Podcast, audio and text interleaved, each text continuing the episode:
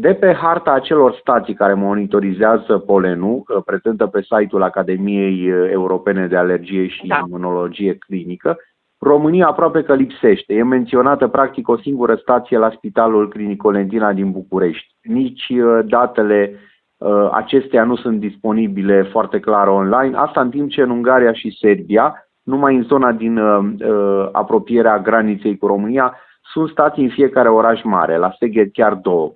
Cum credeți că da. se explică dezinteresul total al autorităților din România pentru această monitorizare în momentul de față? În primul rând, foarte greu dacă ați constatat a sosit și această lege care cât de cât dorește să reglementeze ceea ce se întâmplă cu ambrozia, fiindcă ani de zile ne-am chinuit, lansăm tot felul de inițiative în acest sens. Deci, având în vedere că nu era un cadru legislativ care cât de cât să-i amendeze pe cei care uh, nu îngrijesc terenurile și le lasă să fie năpădite de ambrozia care e plină de flori și de polen, atunci uh, cu atât mai puțin putem vorbi de stații de monitorizare care, în primul rând, necesită un personal calificat. Hai să zicem că avea infrastructură și oamenii aceia să aibă o normă întreagă cu asta să se ocupe, efectiv ca un laborator de prognoză.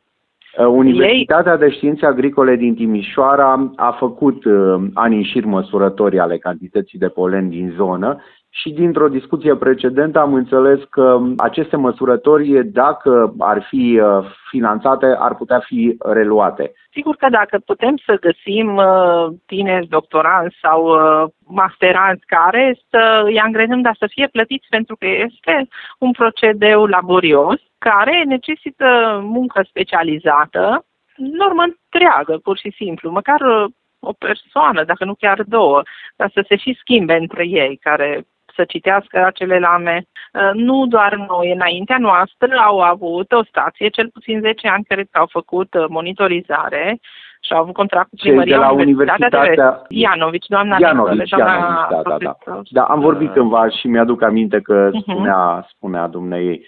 Dar, Dar tot revenind... în calitate de voluntar au lucrat și dumnealor, știți. Revenind la datele pe care le-ați adunat dumneavoastră, pentru cei afectați ar fi poate interesant de știut care este intervalul din an în care valorile considerați că sunt crescute și în jurul cărei date valorile sunt maxime, pentru că foarte mult se întreabă de când până când e periculoasă ambrozia.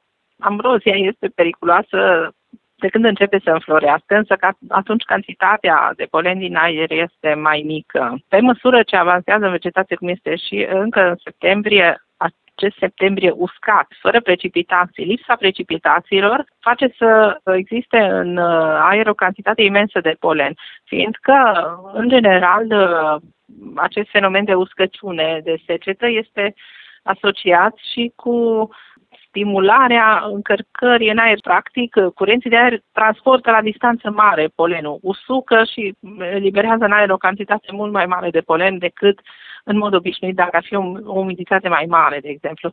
Pentru că toate prognozele și cele care le realizează acea Academie Europeană de Aerobiologie se bazează pe simulări care au uh, în modelul de calcul uh, date climatice, fiindcă este direct uh, corelată circulația aceasta a polenului și uh, cantitatea prezentă în aer cu clima. Clima aceasta care în toamnele din ultimii ani este tot mai uscată, favorizează prezența unei cantități imense de polen de ambrozie în aer. Dacă nu plouă, avem până plouă polen mult în aer. Se anunță cam încă da. două săptămâni de vreme călduroasă cu temperaturi nocturne peste 10 grade și am făcut această referire la temperaturile nocturne pentru a vă întreba da. cam de la ce temperatură în jos ambrozia începe să se veștejească, să nu mai elibereze polen? Ea începe să se inactiveze efectiv când avem temperaturi negative pentru că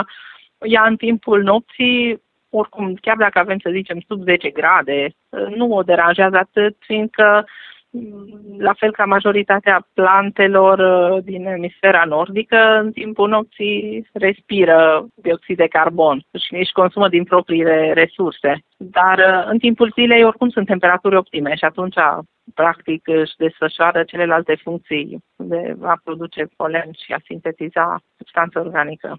În anii în care ați făcut măsurători, uh, cam în jurul cărei date s-a constatat maximul de polen eliberat? Fiecare an a fost diferit, că de asta vă zic, nu este, este efectiv uh, direct uh, corelat cu vremea. Dacă este, de exemplu, o perioadă din vară când sunt câteva zile cu ploaie, atunci aerul este curat, fiindcă ploaia face să se depună la sol acele particule. Și diferă de la an la altul. Au fost ploi în august, în alți ani, în alți ani, la sfârșitul lui iulie sau toată luna iulie sau în septembrie. Deci, atât cât este uscăciune, avem și polen mult. Deci, fără doar și poate, e cauza principală care menține cantitatea mare de polen din aer. Dacă vorbim de variația uh, cantității de polen eliberate de-a lungul unei zile, între ce ore este mai riscant să stăm afară, cei care avem alergie? În timpul zilei când este cald. Acele prognoze de la Institutul Meteorologic Finlandez indică un maxim undeva pe la ora 11-12. Da, pentru că atunci este și incidența radiației solare, nu știu cum cad razele și favorizează eliberarea unei cantități mult mai mari de polen. Dacă tot ați vorbit de acele modele matematice, ajutați-ne să înțelegem uh, ce este cu acele valuri de polen. Unii dintre noi uh, ce am constatat clar e că dacă, de exemplu, locuim în afara orașului, aproape de terenurile cultivate sau necultivate invadate cu ambrozie, trebuie să stăm în această perioadă mai mult în casă, dar când venim în Timișoara nu suntem la fel de afectați.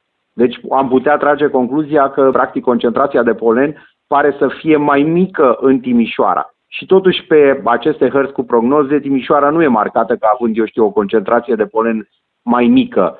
E vorba pur și simplu de o aproximare, dacă ne referim la această imprecizie, deci putem să tragem concluzia Sigur că, că da. Modelul matematic este gândit pentru o suprafață mai mare, care întrunește aceleași condiții de climă și atunci nu, nu există o corecție pentru zona urbană, nu. de exemplu. Nu, nu.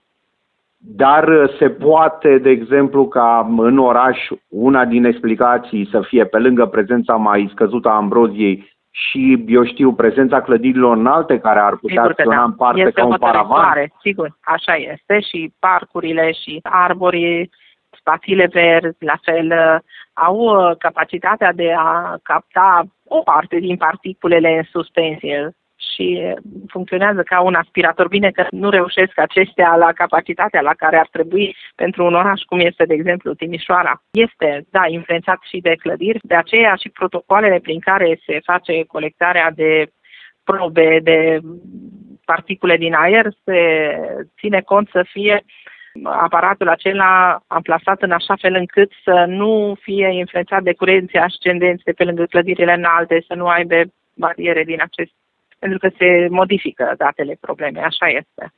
Uh, dacă toți vorbiți de curenții de aer, cât polen aduc practic curenții de aer din localitățile din jur și chiar din alte județe? Noi ne gândim de obicei de, eu știu, la parcela de lângă noi, poate la cea care e la 3-4 case sau blocuri distanță, dar cât polen aduci, primim practic prin curenții de aer din localitățile din jur, spre exemplu în Timișoara, din localitățile din jur care cu siguranță au mai multe terenuri uh, cu ambrozie și chiar eu știu, din alte județe sau pe distanțe mult mai mari, vorbeați la un moment dat chiar de polenul care ajunge spre țările nordice, plecând de la noi. E. Practic, particulele de polen pot să călătorească pe calea aerului distanțe foarte mari și mii de kilometri. Ele se prăștie și se depun uh, la distanțe apreciabile. În zona noastră este și favorizat acest fenomen, de aceea este și incidența mai mare în această câmpie panonică, fiindcă specificul climatic cu aceste vânturi uscate de vest fac să se antreneze în aer o cantitate imensă de astfel de particule. Dacă nu ar fi acești curenți și ar mai fi acele ploi de toamnă, dar s-a schimbat clima foarte mult și este favorizată deplasarea acestor particule pe distanțe foarte mari. Acum, în ce cantitate ajung doar în Timișoara, nu pot să vă spun, pentru că nu s-au creat modele, dar este cert că în vest, unde se fac de mult mai mult timp măsurători, s-a prognozat că deci din zona aceasta a câmpiei panonice ajunge la undeva la începutul uh, mijlocul lunii noiembrie în țările nordice, polenul, deci poate să călătorească. Cam asta ar fi viteza de deplasare oarecum uh, pe durata câtorva luni.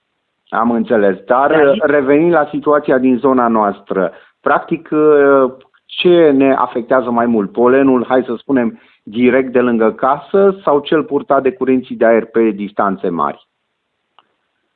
Uh, eu, din ce am observat acum pe parcurs timpului, de când mă ocup de speciile acestea invazive și, și de ambrozia, am constatat că în zonele locuite nu este atâta ambrozie în vetrele localităților și nici în orașe, pentru că în cea mai mare măsură lumea curăță. Nu, nu este un procent considerabil din suprafața localității invadate. Sunt zone punctuale.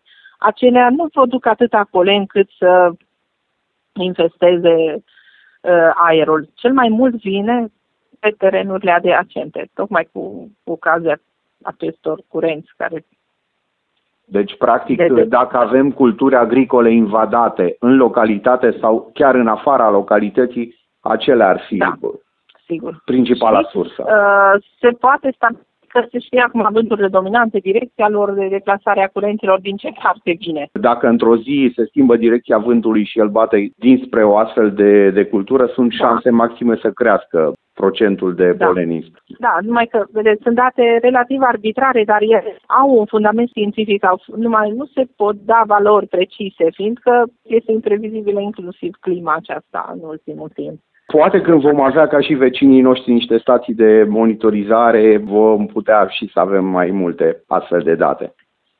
Totuși ar trebui finanțate să fie sub uh, tutela unui organism, să fie reglementate cumva, fiindcă altfel datele nici nu știu cine le recunoaște. Ele să fie un organism autonom, uh, stații de prognoză și avertizare pentru polenul alergen, cum, ceva de genul. Cum au. Și atunci să fie, eu știu, în marile orașe și să se centralizeze. Nu cred poate ca în, poate ca în Finlanda, pentru că acolo direct pe site-ul uh, Institutului Meteorologic găsim datele respective. Așa este, da. Uh, la Sârbi iarăși au un orașele și orășelele și iarăși au un uh, centru care răspunde și peste tot. Numai la noi nu s-a reglementat lucrul acesta.